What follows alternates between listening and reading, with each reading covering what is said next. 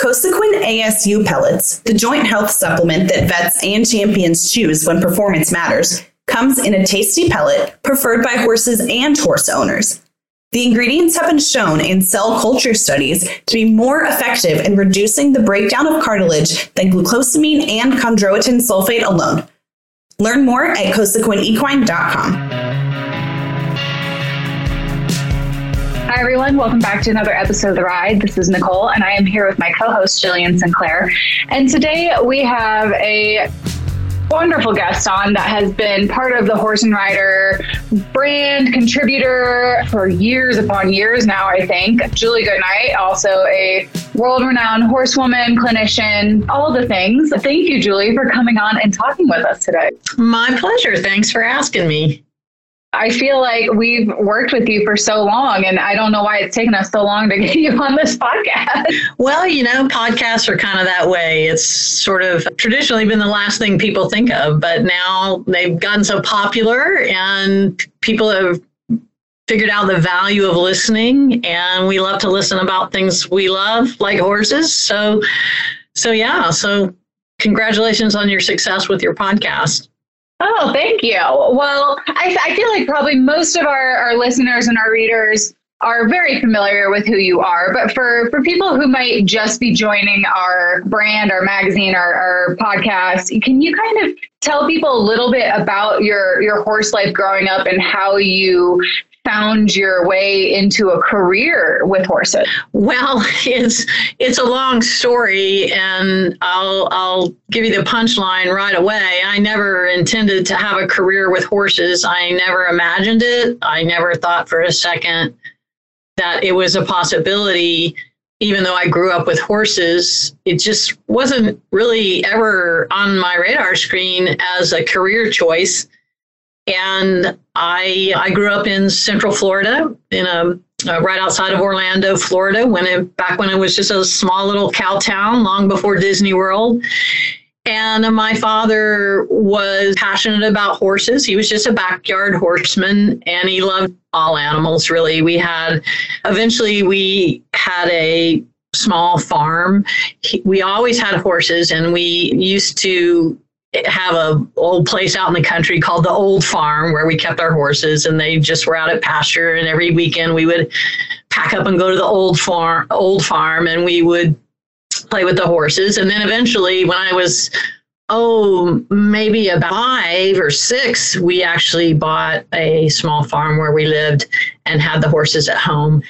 And from then on, I I lived with horses. So I had that great upbringing, the opportunity to grow up with horses in my backyard. My father, rec- I was one of four siblings, by the way, and all of us grew up in the same place, but I was the only one that was really that interested in the horses and riding. Everybody participated in riding sports, but my father recognized that I was really into it, and so he took me for lessons and you know did his best to find me nice horses uh, even though they were just, it was a backyard kind of deal. But I started riding lessons quite young. I, I do not remember the first time I rode a horse because, you know, I grew up riding in the saddle with my dad, but I do remember my first riding lesson you know, like it was yesterday. And I was about six years old, maybe seven. And I thought of myself as a pretty good rider by then. You know, after all, I've been riding all my life. I remember I was so excited about that riding lesson and I wanted to learn how to ride English because that's what everybody did, you know, and I wanted to do jumping because in Florida that's what you did and at least that's what I wanted to do. My dad didn't have that kind of background, so that hence the riding lesson. So I showed up for my first riding lesson thinking I pretty well knew everything there was to know about horses. And that that that riding instructor was going to be so impressed with how much I knew.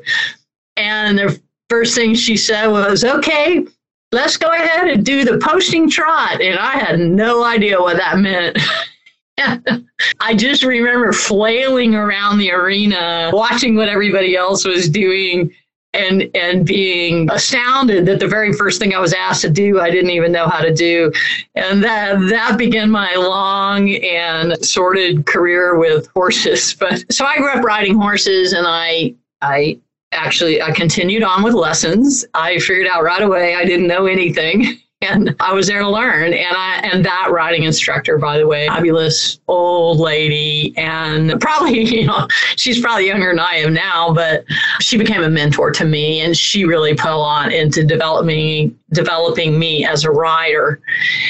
So I had that great start very early. I went on to jump horses and show jumping horses, and I had a pretty hot and heavy show career as a youth rider. And I was, I did best in equitation because I didn't have great horses. So I had I had to ride a horse that was good enough. And the only thing I had to prove was how well I could ride. So that, you know, in hindsight turned out to be great because it, it instilled a lot of knowledge and, and riding skill in me at a young age. And it was all based in classical horsemanship. So it doesn't get any better than that in terms of a education with horses a background. So when I went to college, I thought that would be the end of my the youthful sport of riding and I would go on to do I would go to college and do other things. Well, I did go to college and I did do other things. I had a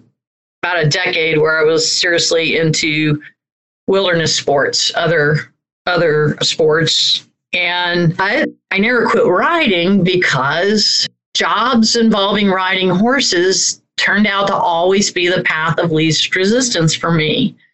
And everywhere I went, I got offered jobs riding horses. So I worked my way through college riding horses and I ended up in New Mexico at the University of New Mexico. And there was a lot of racing in the state back then. And I you know, I worked my way through college riding racehorses and working on breeding farms.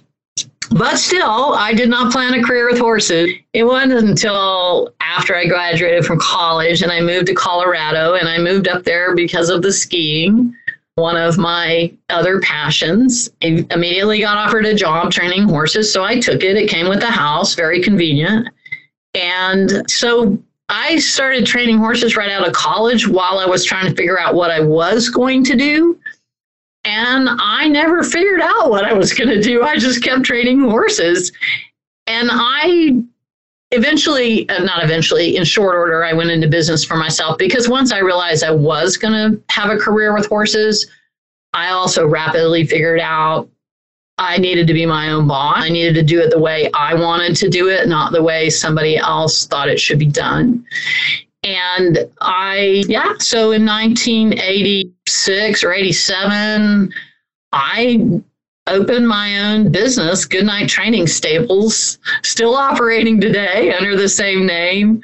And I just started riding horses and I'd teach lessons and do whatever, you know, pack trips, birthday parties, whatever somebody paid me for, I'd do it and boarding. And, you know, I never imagined then how, what my business or career would end up being.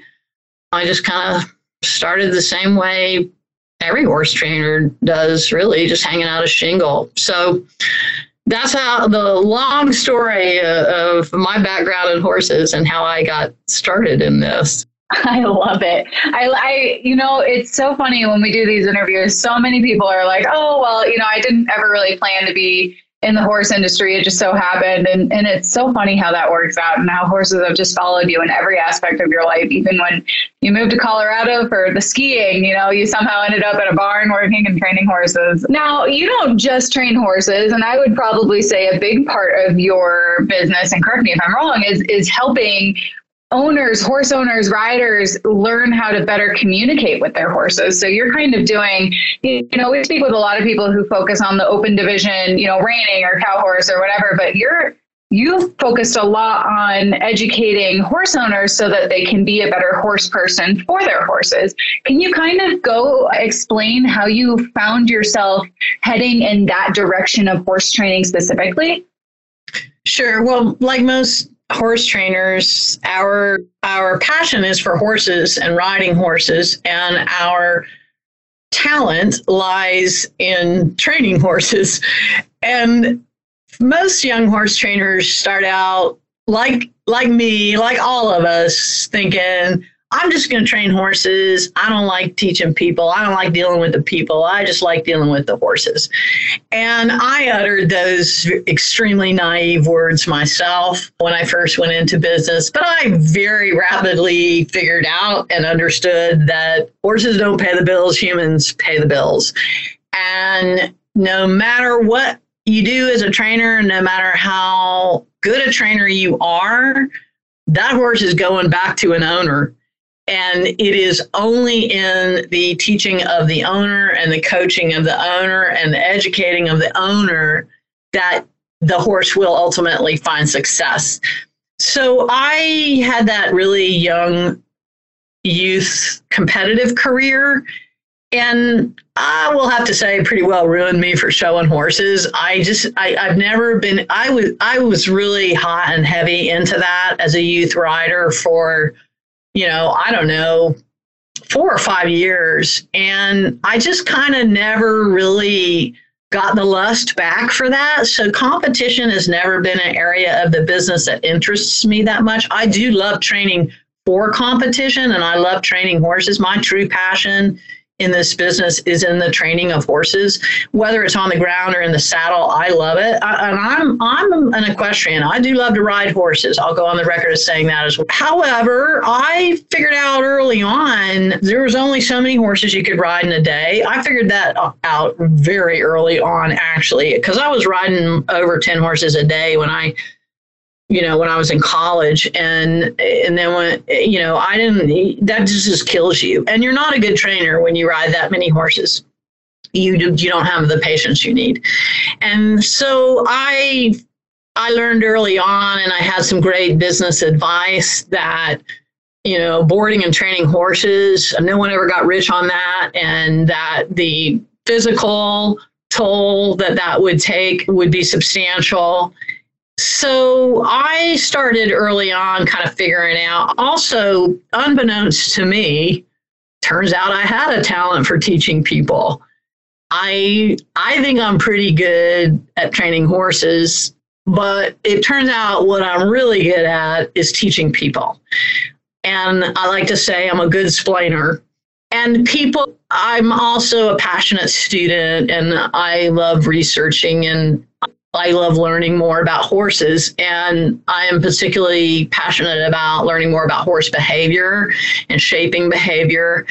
So I've, you know, I have a talent of being able to teach well, communicate well, and that turned out to be you know that was that was my calling even though it's not the thing that was maybe the most appealing or the most fun part of it, but it, it definitely paid the bills. And then ultimately, so I started doing clinics and then I started ultimately I got the opportunity to do a TV show and that opened up a whole new realm and I eh, you know along those lines the internet was coming on strong and I've always my husband and I both have always been early adopters of technology, even though we're not of the age bracket to be that way. We are. And so I got involved in the internet and social media from the beginning. And I've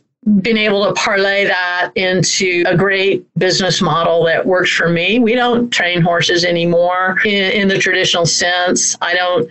I haven't had horses come to my facility for training for probably, gosh, 10, 10 or more years now. We have our own horses and we train hard on them and we don't do any outside business there. I travel for everything that I do or we're producing media content from my ranch at home. I think what you said about about being able to teach the, the person i think that's the hardest part of horse training honestly. There are so many you know incredible riders who can train a horse all day long but when it comes to explaining that to the person and being able to translate what they need to do with the horse that's something that me personally i've never been able to do that. I would be a horrible horse trainer. I, I cannot explain how to ride a horse to a person.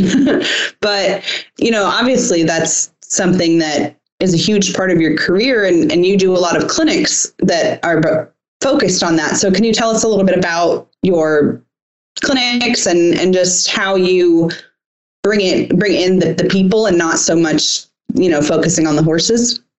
Sure. Well, first of all, you would be a good horse trainer. You just wouldn't be a good people trainer. And they're different skill sets. Riding and training horses is an extremely intuitive activity there's actually a mind meld that occurs between a, a high level rider and a horse of any level. But uh, the more training that horse gets, the more connected that mind meld is to you reach the point where, as cliche as it sounds, you really are truly one entity.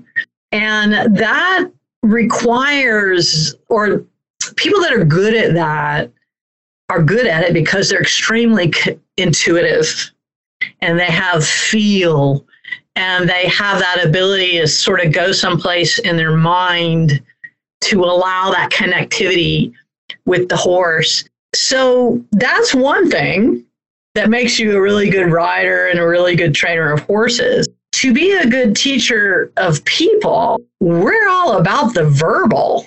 So taking those same that intuition and that gut feeling and that slightest movement that you did with your eyebrow that you know caused the horse to do something to put that into words and explain it in an organized fashion that people can break it down into a tranche they can understand and apply to guide them in a direction that so you know i got to go through these 10 points here before i can get to the end point up here which is the actual question you asked.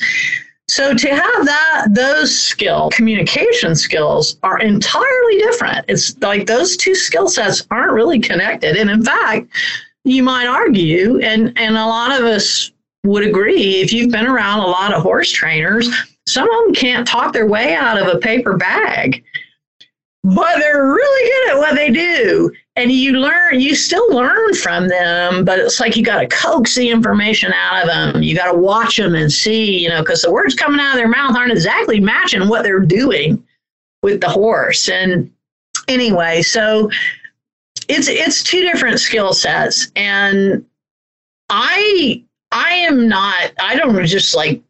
I know a lot about horses, and that helps. And for a lifetime I've been riding horses. I'm, you know, actually turned 63 today. So for my entire life, I've been riding horses.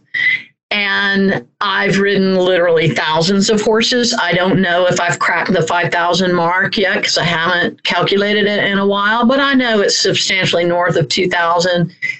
And I, that base of knowledge, I, you know, helps me teach, obviously, but I still have to work hard figuring out how do I put into words this what I do without thinking. So I spent a lot of time riding a horse thinking about a simple activity like cueing the horse from walk to canter. I know how I teach it. I could teach it, you know, in my sleep. But when I actually get on a horse all by myself in my arena and I break it down and I practice it, I find out I'm doing like, you know, 10 more things than I've ever taught anyone to do. So I start looking for those things like that, that missing little piece of information that that people need. And and then I I define things. I you know, I look stuff up, I figure out the right words, I where definitions do not exist, I have created them. That doesn't sound good, but I can tell you through my work with the Certified Horsemanship Association and the writing of instructional manuals and stuff like that, there's a lot of terminology in horsemanship that you can't really find a definition for. So we have to kind of try to create a consensus on what everybody what everybody believes this actually means. So anyway, th- those are different skill sets. Now, also uh, one other thing that you asked about Jillian that I want to mention is most people think of me as a natural horsemanship trainer and I'm I'm fine with that title. I do believe that uh, knowing and understanding a horse's behavior is critical to training him and interacting with him and getting the best out of him. But in general, natural horsemanship clinicians tend to focus on the horse. Do this with the horse, do that with the horse, make the horse back up, make the horse do this, make him jump over, you know, whatever. At the end of the day, I don't care how good the horse is, it's incumbent upon the rider to get better. You know, the rider is who interferes with the horse.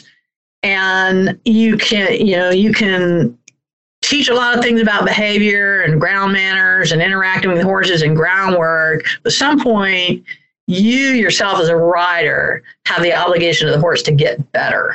You're getting in his way.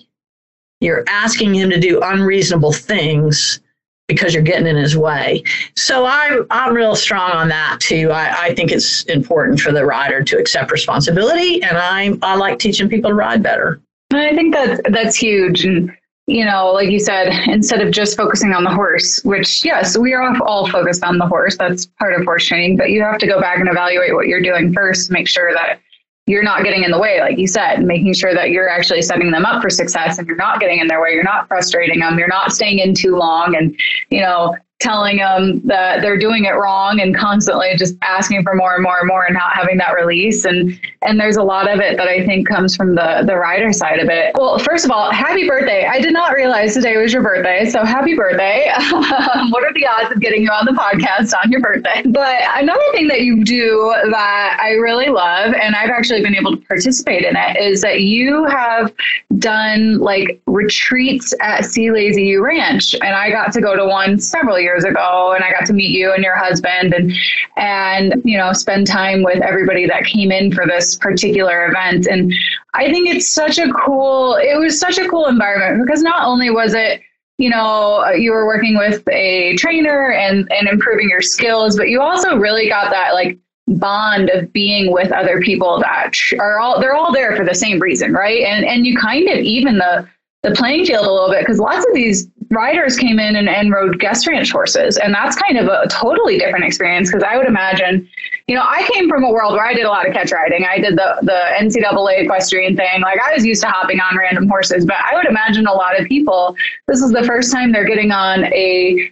unfamiliar horse and asking to do stuff with them, not just go trail riding you know so what how did that kind of come about? And have you felt that you've had to kind of change the way that you approach it when you're working with people who are not familiar with the horses that they're working with? Well it's it, there's a funny story in answer to that question but it's it is an interesting it levels the playing field when everybody's riding everybody's riding a dude horse.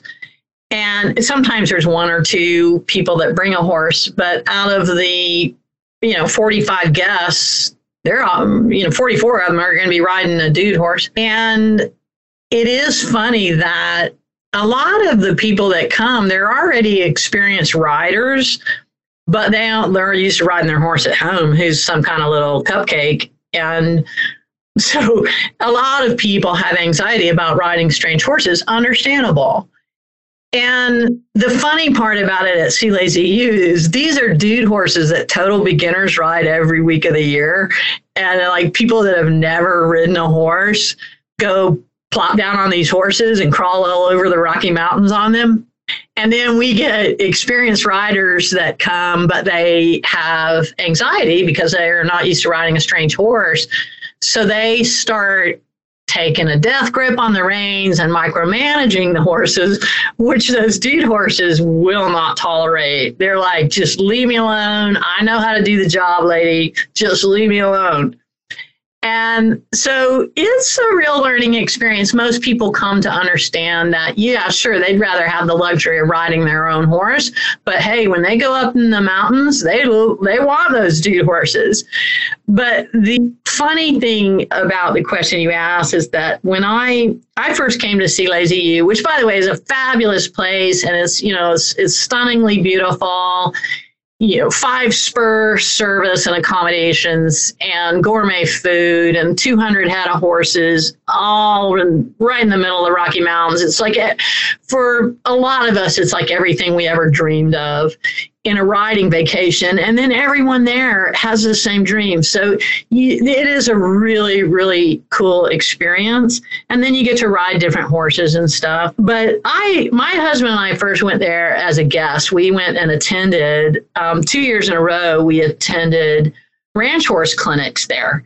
And we brought our own horses and he was showing ability then. And actually he is now too but that was the first his first go around with it. And we loved it there. And then that clinic didn't happen. And they asked me if I would start doing clinics there. So the next year I started doing that. It was about 15 years ago. And I'll never forget on my way to the first clinic, I was driving there. Now, I, t- I taught clinics by then. I was already teaching clinics all over the world. So I, I taught a lot of clinics, but pretty much without exception, and that's teaching people on their own horses or an appropriate school horse that you know was leased for the occasion. And so i was driving to that clinic going oh my god what am i going to do trying to teach arena lessons on these dude horses? It's never going to work. So on the lesson i think it was about a dozen riders i said to them okay well we've got all weekend long now. What what do you think you guys would like to work on? If you just can give me one one goal, I'll see if I can, you know, teach you as much as I can. And the first person says, I'd like to work on leg yielding. And I was like, oh, great. And then it was like, oh, I'd like to work on collection. I'd like to work on flying lead changes. I'd like to work on, could you tell me how to do it? You know, and as we went around this group and everyone was talking about this, I thought, oh my God, what am I going to do? How am I going to do this? Well, anyway, the long and the short of, of it was I just said, I'm going to teach it like I would teach any other person on their horse. Do you know that by the end of that weekend, every single one of those horses was leg yielding and most of them at the trot? And I just learned they're just horses. They have a certain skill set and they have a certain experience, but they're not unlike all, all the horses I normally get in clinics so so it, it's great. It's a it's a fabulous experience, and I I've kind of through no design of my own, be, because of of COVID, I've kind of ended up in this place where the only clinics I'm doing right now are vacation clinics. So I have four vacation clinics at U every year. Um, I'm going to be two weeks in Ireland this fall doing clinics and on a vacation ride. And I kind of like it. It's pretty fun. That certainly sounds like a great way to spend your time, especially in Ireland. That's awesome. When you were talking about how the at your first clinic, the people, you know, had the expectations of learning how to leg yield and do a flying lead change and things like that. I feel like everyone that once they left the clinic, they learned so much more than they would have if they were riding their own horse and you just taught them how to leg yield and push the button that their horse already have. I, I think that, you know, they they got so much more out of actually the foundation of it and teaching the horse to to learn how to do the leg yield rather than just asking for it. So is that something that you focus on a lot in your clinics or are the, the foundations or, you know, when you're when you have a new group of people, what are some things that you think that everyone in the clinic really needs to to know before they go any further, if that makes sense? You know, one that does what I do in terms of teaching horsemanship understands and agrees that we always go about back to foundational skills. Riding is a challenging sport and just I mean take the volatility of a horse out of the equation and pretend it was a, an, a robot. Riding itself is complicated and there are a lot of skills to master and a lot of physical, physically demanding, you know, uh, you, you have to have good balance. And then when you add into it the fact that you're sitting on top of a thousand pound keg of dynamite, that has a will of his own and doesn't always behave in predictable manners. You know, it, it's a very complicated sport. And whether I learned a long time ago that it doesn't matter if they say they want to learn how to do flying lead changes or spin on the top of their head. They, there's a lot of missing foundational knowledge and skill level they need to work on advanced riders know that better than novice and intermediate riders. So it's like the farther you get with riding, the more you realize how much more there is. and and and then at some point you realize you're never gonna arrive at the end anyway. So you just keep trying to learn more. But so it's going back to foundational knowledge. But yes, I you know, I think there are a lot of things that I I try to convey in clinics that I I I get it that people have to have success and people have to be happy and people have to learn and enjoy what they're doing. But my bottom line is I'm in it for the horse. I get it that the people pay the bills. I'm very clear on that. But I from the very beginning of my career, it was important to me to be there for the horse too. So I try to teach in a way that always brings relief to horses. Now, anybody who's been in one of my clinics knows I'm not a mamby pamby. I don't tolerate bad manners from horses. I'm I'm pretty much get to the point with horses, but I don't I don't I don't tolerate doing things with horses that they do not benefit from them that is, is not ultimately for their own well-being and so I just try to convey that kind of attitude, you know, try to really understand the horse's point of view in all things, how he thinks, how he feels. You know, I think if we have the privilege of riding horses, we also have to accept that, you know, we've conscripted them to labor for our personal pleasure.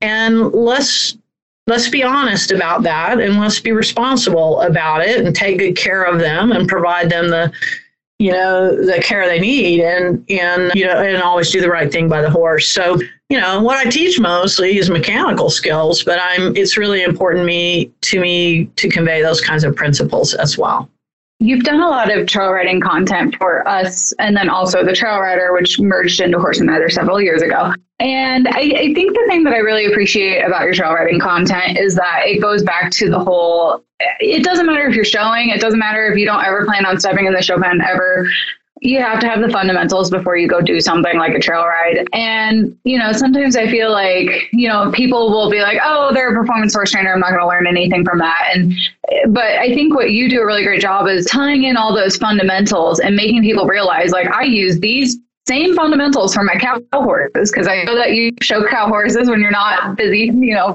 going around the country on your vacation tour. But you know, you're using those same fundamentals on your cow horses as you would a horse that has to exactly. go into the mountains. You know, and and I think I I try my hardest to get that out there because I think people like they just forget that it's all the same thing, everything. Mm-hmm. Well, I, you know, again, I was so fortunate to have a background in classical riding because it is, you know, just all about that. It's about the foundational training that gives you 100% complete control of the horse from head to tail. And where do you need that more than riding in the wilderness? That's what you know. What cracks me up about that mentality of oh, I don't need that. I'm I'm a trail rider is you know the less control the environment the more you want control. I've been in some ha- very hairy situations in the mountains with horses. When you need that horse to be there for you all the way and listen to you and do what you say, even when it doesn't seem like the right thing to do. And leg yielding is a good example of that because if you think of it just as a step in the progression of training of a dressage horse or whatever, it's every discipline uses it. I mean, you know, you use it every time you go in a cutting pen with a horse and you, you know, trail ride, you know, whatever. So yeah, it's it's back to basics always. Yeah, I, I, can totally agree with that. And, you know, I hate admitting this, but I've actually never really been on a trail ride.